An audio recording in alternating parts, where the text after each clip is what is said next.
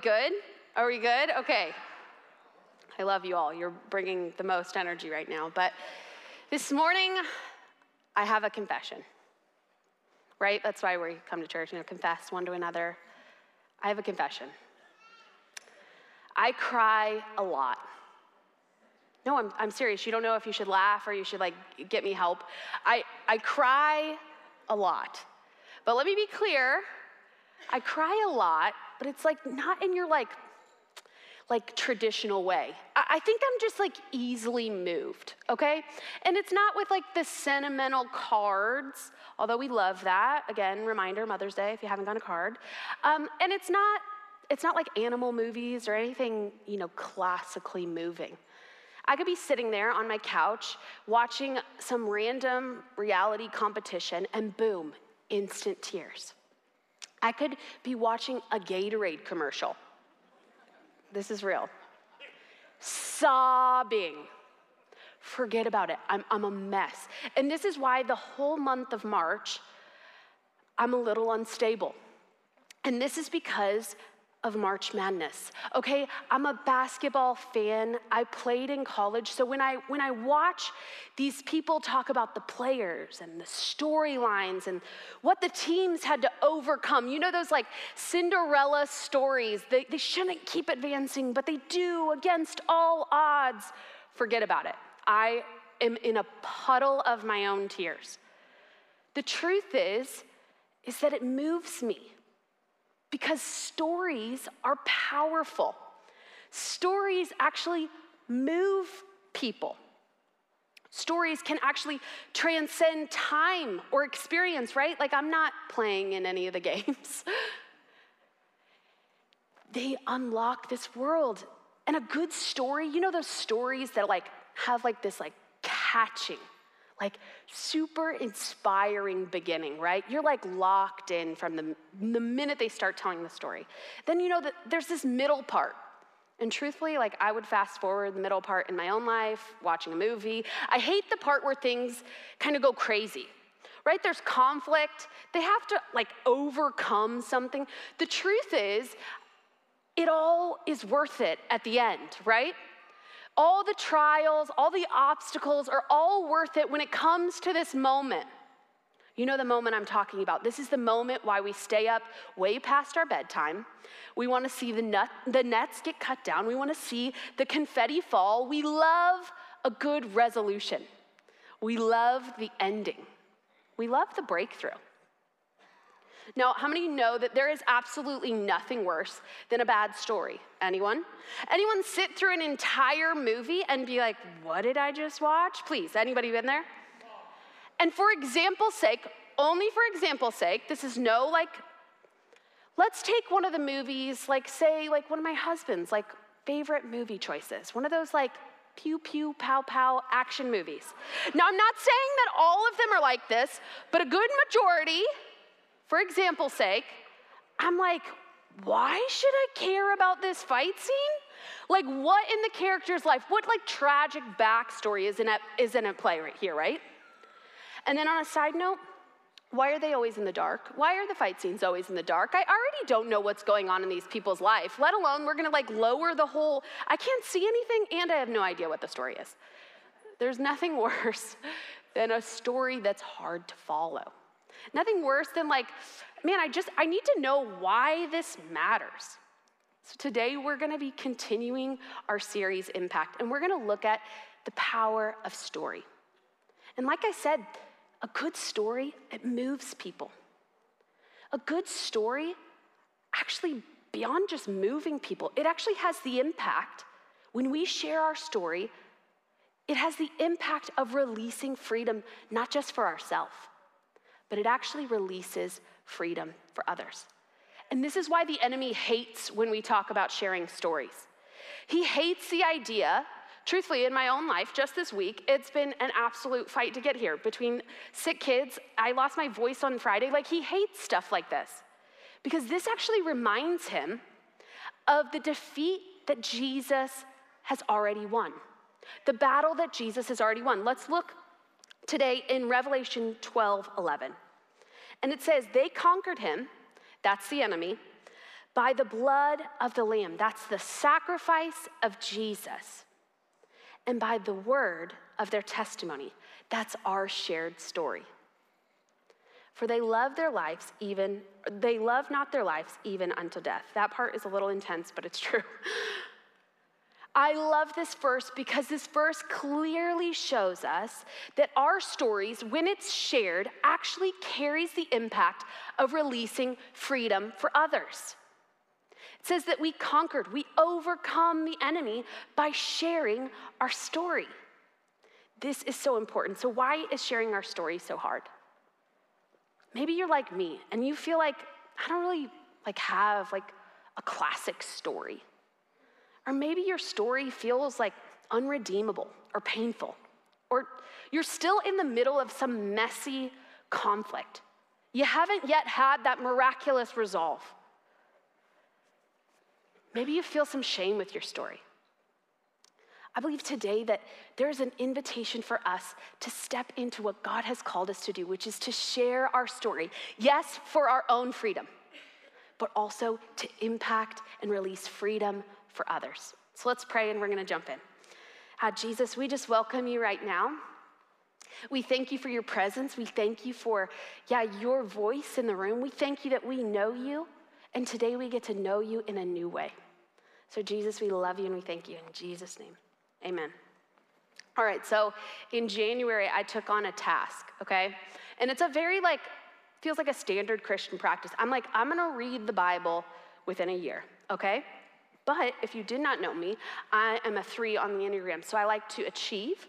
Um, so I didn't wanna like casually month to month read this. No, I'm gonna read the entire Bible in 30 days.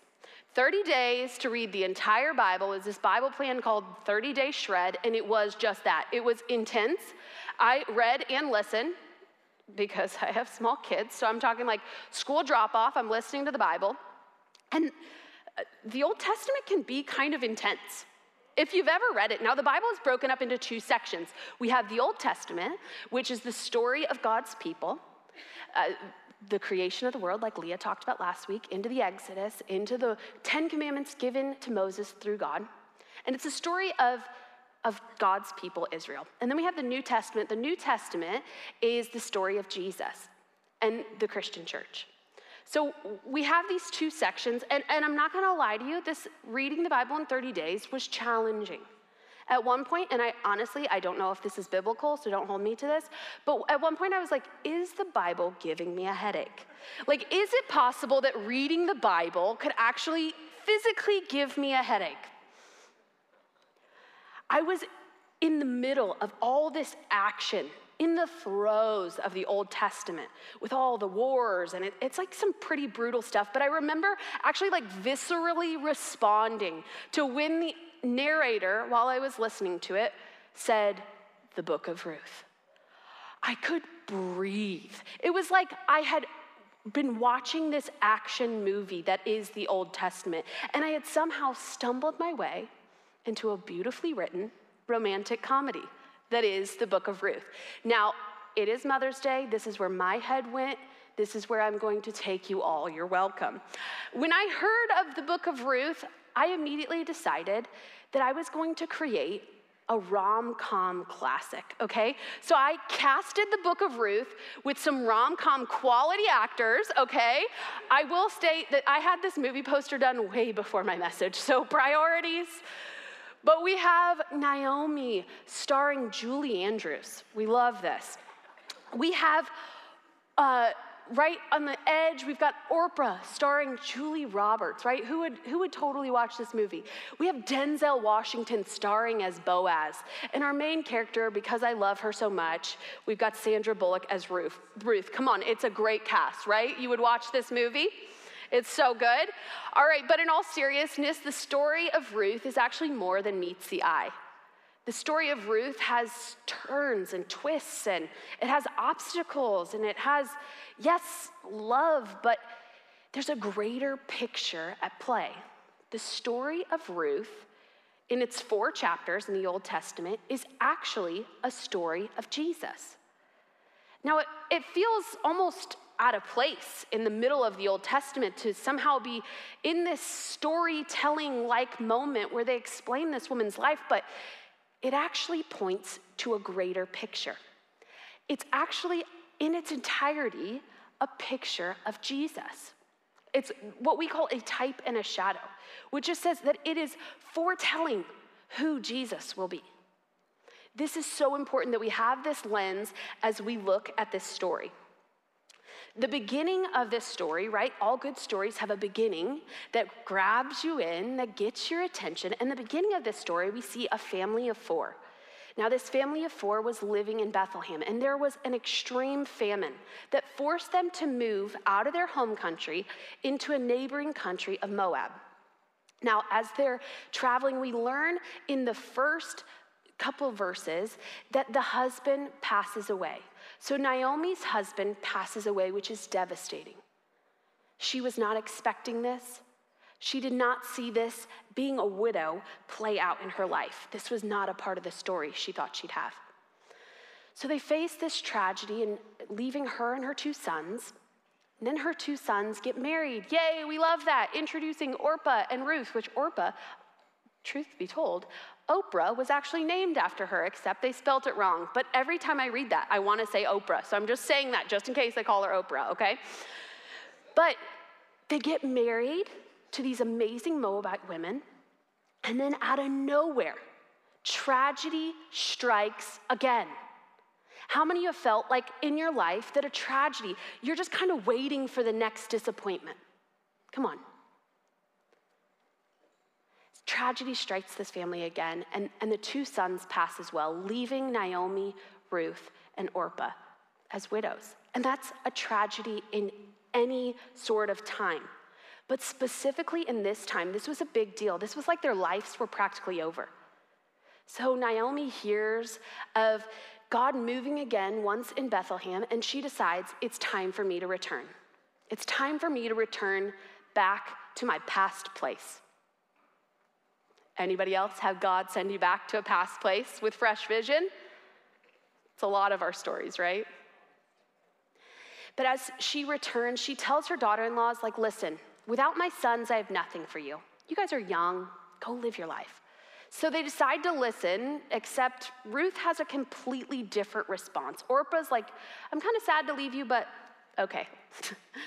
but Ruth's response, and this is where we'll pick up in Ruth 1 16, she says, But Ruth replied, Don't ask me to leave you and turn your back, because wherever you go, I will go. Wherever you live, I will live. Your people will be my people, and your God will be my God. This is where it gets a little intense. She says, Wherever you die, I will die. And I will allow nothing but death to separate us. And you could tell at this point, like, it's like, okay, easy, Ruth. Like, because Naomi's response is like, she can tell that Ruth is serious, and they say nothing more and they go on. We're like, okay, Ruth, we got it. So they arrive back into Naomi's hometown. And as they arrive back, Naomi is hit with a wave of grief and disappointment. She's reminded of all the tragedies that have happened in her life. And as people are welcoming Naomi, which her name, which names are really important in the Bible, it tells a lot of their story. As people call her by name, she replies, Do not call me Naomi, which means pleasant. She says, Rather call me Mara, which means bitter, because the Almighty has made life very bitter for me. Now, I think we can all level with Naomi at this moment, right? How many of us have walked through tragedy, have walked through pain, have walked through disappointment? And in the face of those things, we take them on as our identity. Right? Naomi's saying, Don't call me pleasant anymore. That's not me anymore. I'm bitter. Can I lean in here? How many of us in our own life, we take on the pain, the tragedies, those difficult seasons in our life, and we let that define us. We let that become our identity. It's now who we are. I believe that God is actually lifting those off of us today. No, I'm serious. I believe that the places in your story that feel negative, that feel like they follow us everywhere, that it feels like you could never quite get past that one season, I believe that God is lifting those seasons off. And it's actually a reminder every time you feel that embarrassment, shame, or pain. It's a reminder that, yes, that happened, but do you know my God? Do you know my Jesus? So let's continue on in our story. So we see Ruth, AKA Sandra Bullock. She's gathering all this food, um, trying to sustain her and Naomi. And she wanders into this field, and this field is owned by Boaz. And Boaz is a very uh, wealthy man, and this is cue our character, Denzel Washington. He's there, he sees Naomi, and he asks the question Who is this girl? I've never seen her before. And the foreman says that she actually is this foreign woman who has followed her mother in law. He tells of the story of her loyalty. And this is so important because even in Ruth's shared story, it actually releases favor and freedom for her, but also Naomi. We see Boaz's response. He walks up to her and says, Hey, you don't have to actually pick up the scraps. Why don't you just go harvest where the other young women are harvesting? She's like blown away by this favor. And she falls to her knees and she's like, What have I done? Like, you don't even know me. And Boaz replies, I know, but also I've heard about everything you've done for your mother in law since the death of your husband. This is huge. It says that he hears of her story, and in hearing her story, he actually is releasing favor. He says, I've, I've heard of your story, and now may, may God, the Lord God of Israel, whose wings you have taken refuge under, reward you fully for what you've done. This is important because Ruth's story of loyalty actually releases favor and freedom. So Ruth goes home and tells Naomi about Boaz. To her surprise, Naomi says, actually, Boaz is a native, he's actually a, a close relative to Naomi's late husband. This makes Boaz, wait for it, a kinsman redeemer.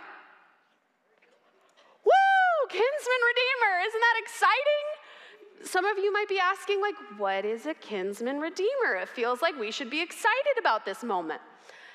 A kinsman redeemer is simply a relative, a male relative close to the line that actually has the, the laws right into it, that they actually have the ability to take over and to bring freedom and order and stability to somebody's life in, in, in need.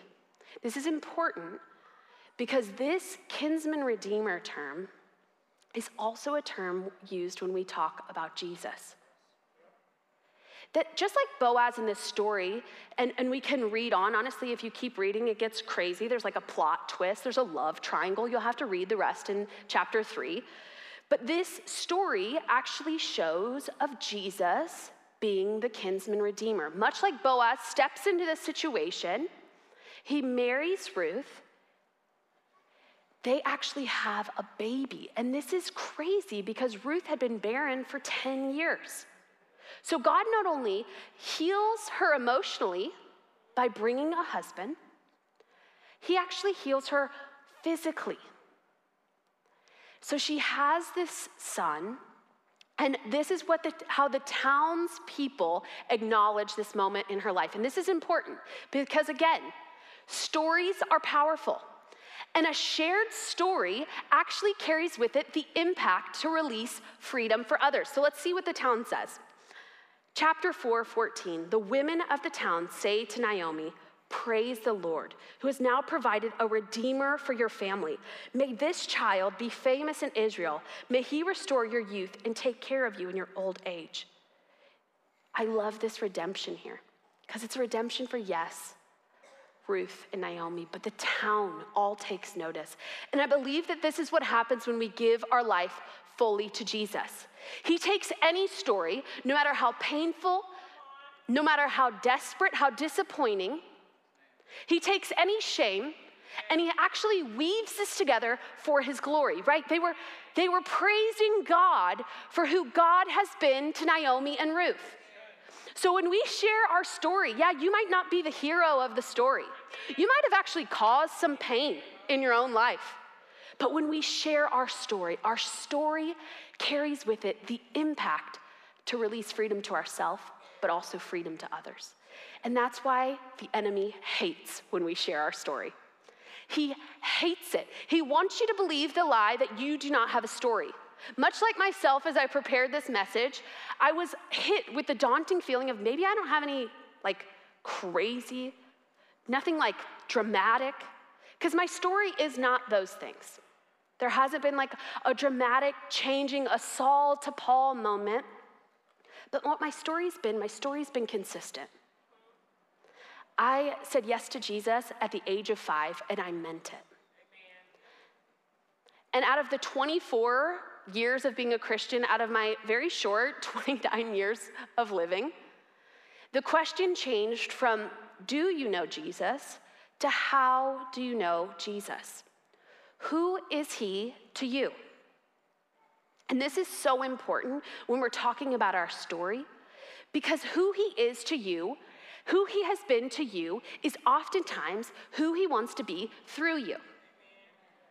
He wants to take, how many of you have ever faced disappointment? Come on. how many of you have ever faced pain? or shame within your story. He wants to take those places of brokenness, of pain, and He wants to change them into glory. He wants to, much like Ruth and Naomi's story, He wants to take every part of your life and He wants to weave together a beautiful story of His redemption. And the enemy, the enemy hates that. The enemy hates when we use our voice to bring freedom to others because it reminds him. When we release freedom to others, it reminds him his defeat, right? Like we read, it's so good. Well, as we continue Ruth, we get to the end and it feels like the credits are rolling, right? They start doing like a genealogy, and you know, those are sometimes you're like, okay, let's get on with it, right? They start recounting, but this is very important. This is intentional, where it feels like there's a break in the Old Testament action movie like thing. There's this love story that again, I said is more than meets the eye, because this actually points to Jesus. As we look at the genealogy in Ruth 4:21, it says Salmon, which I really want to say salmon, uh, was the father of Boaz. Boaz, the father of Obed. Obed, the father of Jesse. Jesse, the father of David. Now, because we have the New Testament, and some of you might be like, David, okay, I get it, David and Goliath. But because we actually have the New Testament, this genealogy is actually continued in Matthew 1.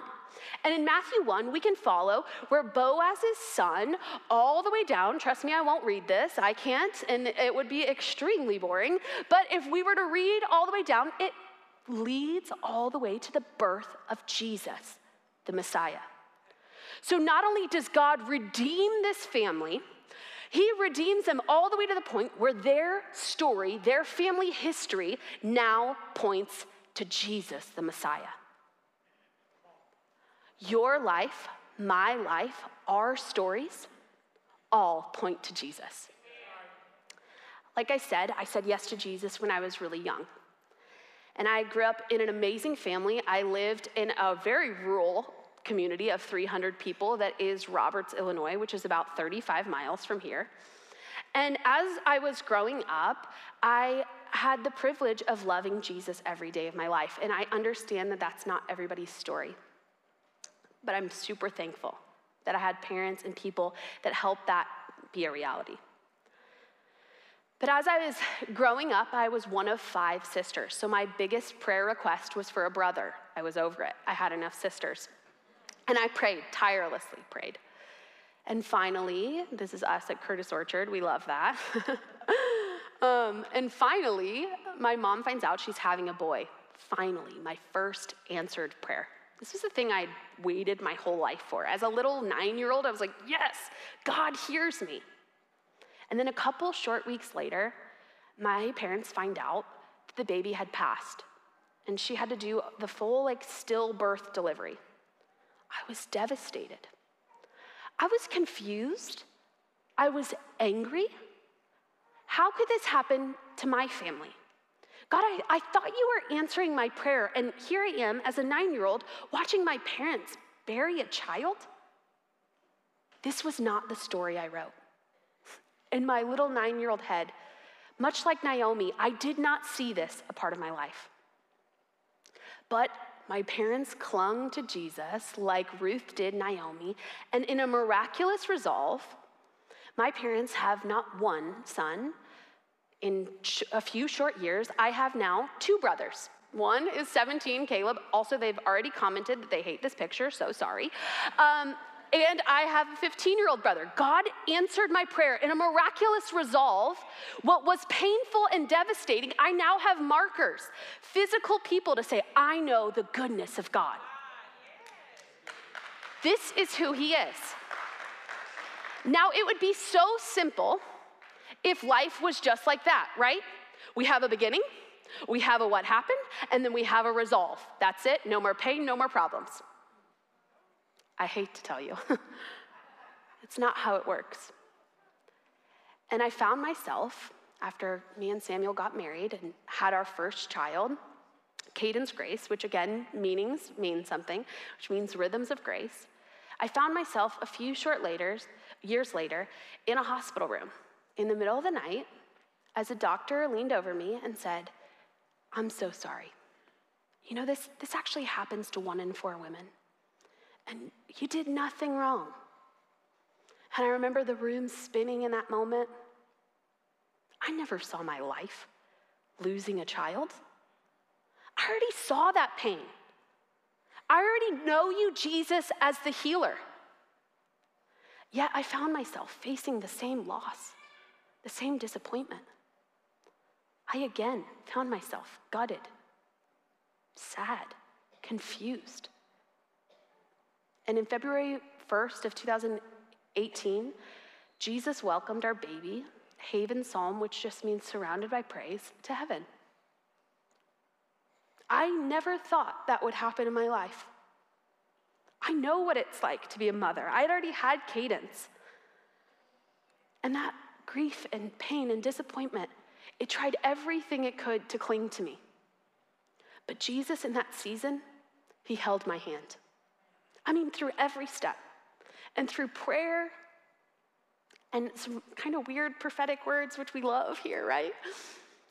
In 2019, I welcomed Everly Mariah, which means unceasing healer seen by God, a place of worship. And then, super unexpectedly, welcomed Judah Dean, which means praise leader through valleys, in 2021.